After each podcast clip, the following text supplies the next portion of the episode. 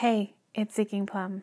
This is a continuation of the conversation from the previous episode City Design that considers temperature and hyperspeeds.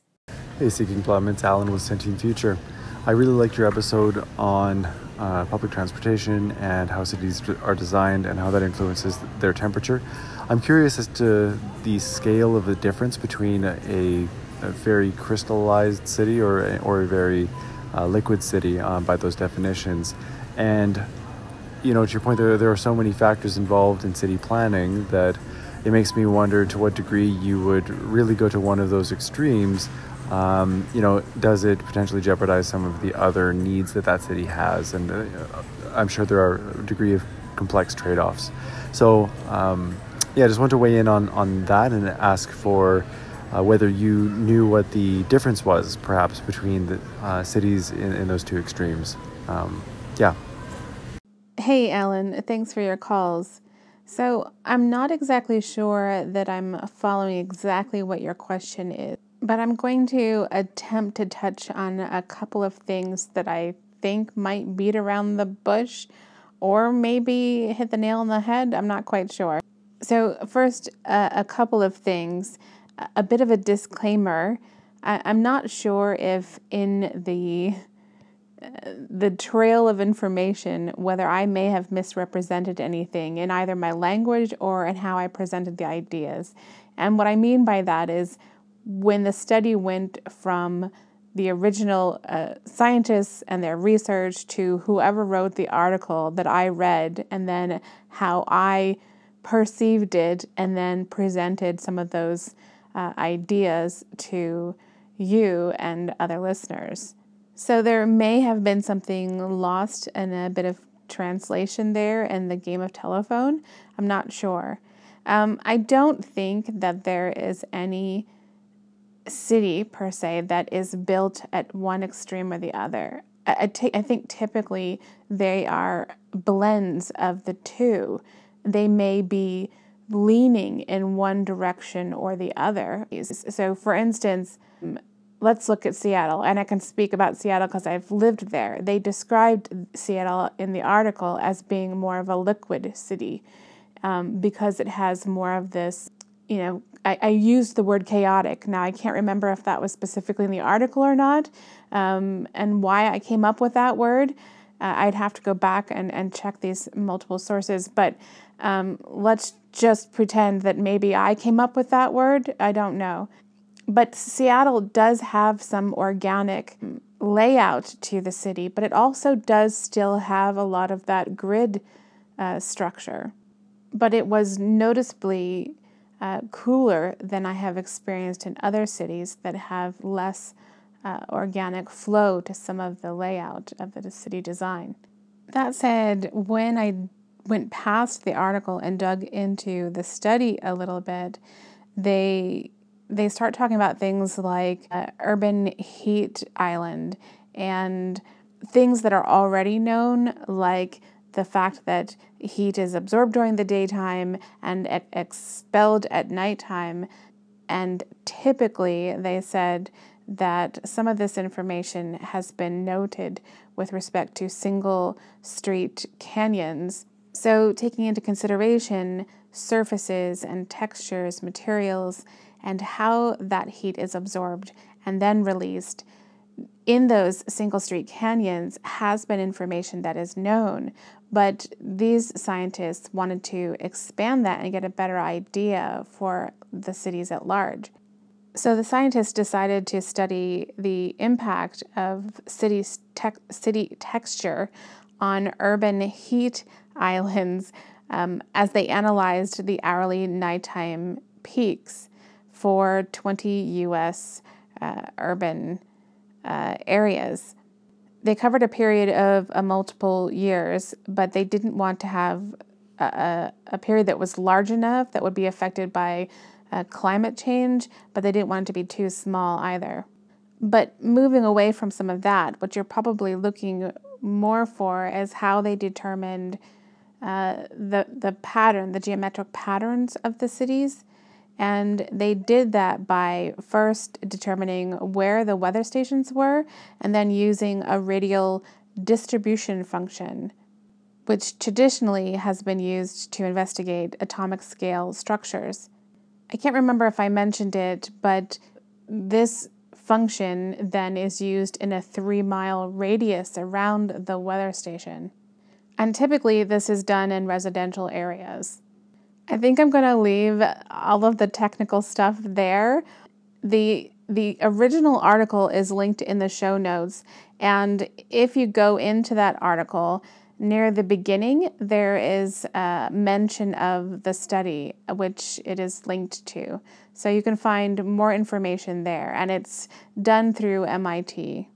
So I don't know if any of that actually answers any of your questions. Uh, so you may have to shoot me back another call if it doesn't.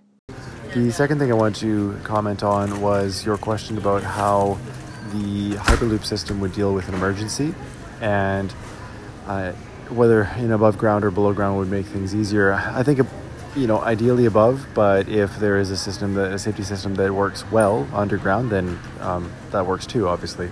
Uh, something that may be possible, I'm not entirely sure, is if there were the ability to close off particular sections and then, you know, at different intervals within that um, within that system, that there was, uh, you know, compressed air available, not right at the system, but you know, close enough such that you could quickly um, bring compressed air into the uh, vacuum within the tube that had been closed off, uh, perhaps with some people in it, uh, in a quick fashion, so as to uh, bring the atmospheric pressure back to what we would normally experience. Uh, maybe something like that would work.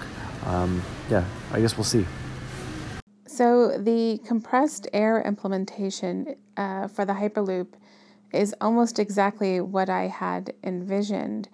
But I did think that maybe there were a couple of complications, or at the very least, some complexities to, to the issue. If they choose to go this route, I think it's going to be very expensive to set this up mile after mile after mile. It has to be maintained and safety checked on a regular basis as well.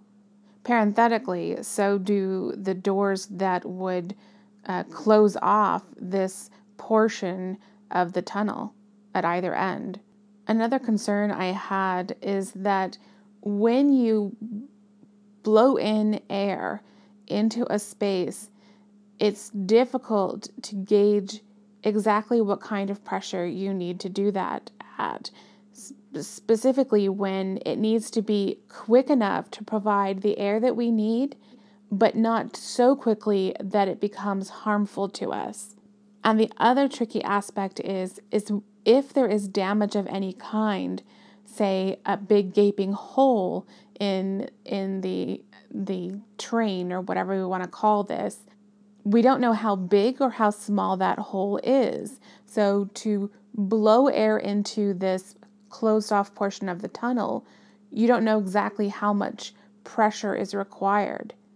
To some extent, because we know the given space that's there, we are going to have a top range and a bottom range, but there is going to be, you know, some variables there.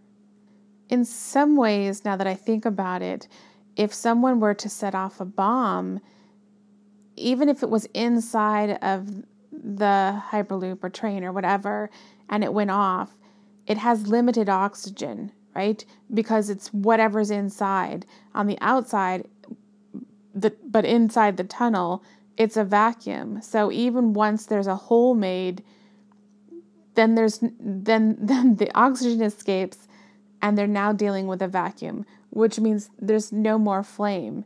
But as soon as as soon as the tunnel is closed on either end and the oxygen rushes in, I mean, we hope that there is a long enough gap that that that oxygen rushing in is to the benefit of the survivors and does not facilitate any further damage. I definitely think that they can find solutions, whether above ground or below ground. Uh, when I was thinking about this, I just thought that there were fewer obstacles and fewer dilemmas if it was done above ground, just as you said. You know, I think that the the way to close off either ends of the tunnel um, would be easier, less problematic, and as well the idea of oxygen. I'm sure that there are far more knowledgeable and skilled people working on this than me. How's this for interesting? Today, a friend recommended to me a podcast entitled Intelligence Squared, and the most recent episode is called Disruption Ahead Will Future Transport Systems Benefit Society or Drive It Apart? Yeah, after listening to it and thinking about some of these topics for the last few days, I'm beginning to think that the Hyperloop is probably a bit further off into our future than maybe Elon Musk would like us to think, or than he would like to think. But then again, maybe I'm the one that's going to be surprised that money can make things happen faster than I have seen in the past. Who knows? The last thing I wanted to comment on was the routing problem for the loop systems within cities. Uh, the first part of that is that uh, there are a lot of parkades right now who that we might be able to reclaim uh, in terms of um, stations, right? uh, because those already exist and uh, they're arguably close enough already to, to people's work. Um, and the next thing is, and many, many of which already go a bit underground. And uh, the next piece is that there are a lot of artificial intelligence systems right now that can uh, create new solutions uh, by given a bunch of constraints. And there is one that provides a neat visual. It's called Dreamcatcher by a company called Autodesk. Autodesk is the company that creates AutoCAD. And the examples they show, anyways, are of physical items that seem very organic, but those uh, satisfy some some design constraints in terms of strength, uh, but you know organically they've been reached by by AI. There's something that maybe we can do in that way. Uh, so I'd encourage you to look to that uh, for a visual. Dreamcatcher and software similar to it seems very powerful with a lot of potential. I will be interested to see where it goes and what can be done with it. The idea of incorporating parkades into the loop as pod stations is an interesting one, and I'm not exactly sure how that would work. It's not exactly something I had uh, envisioned based on the the short animation that Elon Musk had shared and the tweets that he put out. But that's not to say that it couldn't work. Uh, it just wasn't. It wasn't where my brain had gone. So. Uh, it is something it, it opens up other possibilities as well as other complexities, other things to plan for. Yeah, it is it's going to be interesting. There's still I think plenty of time and so there's a lot of room for things to change. Incidentally, if you missed the animation or the tweets put out by Elon Musk, they can be found in the article shared in the show notes that is entitled Elon Musk is Making a Big Change to His Hyperloop and Boring Company Plans. If you're not familiar with the show notes or you're new to them, they can be found in one of two ways.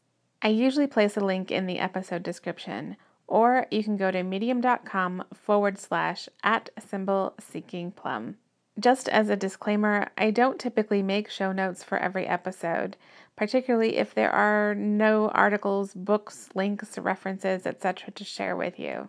So if you know there was an episode but you can't find the show notes, it's okay. You're not missing anything. If you have any questions, feel free to give me a call or leave me a message on another platform Twitter, Medium, Instagram. As always, thank you for your calls, Alan, and for the conversation.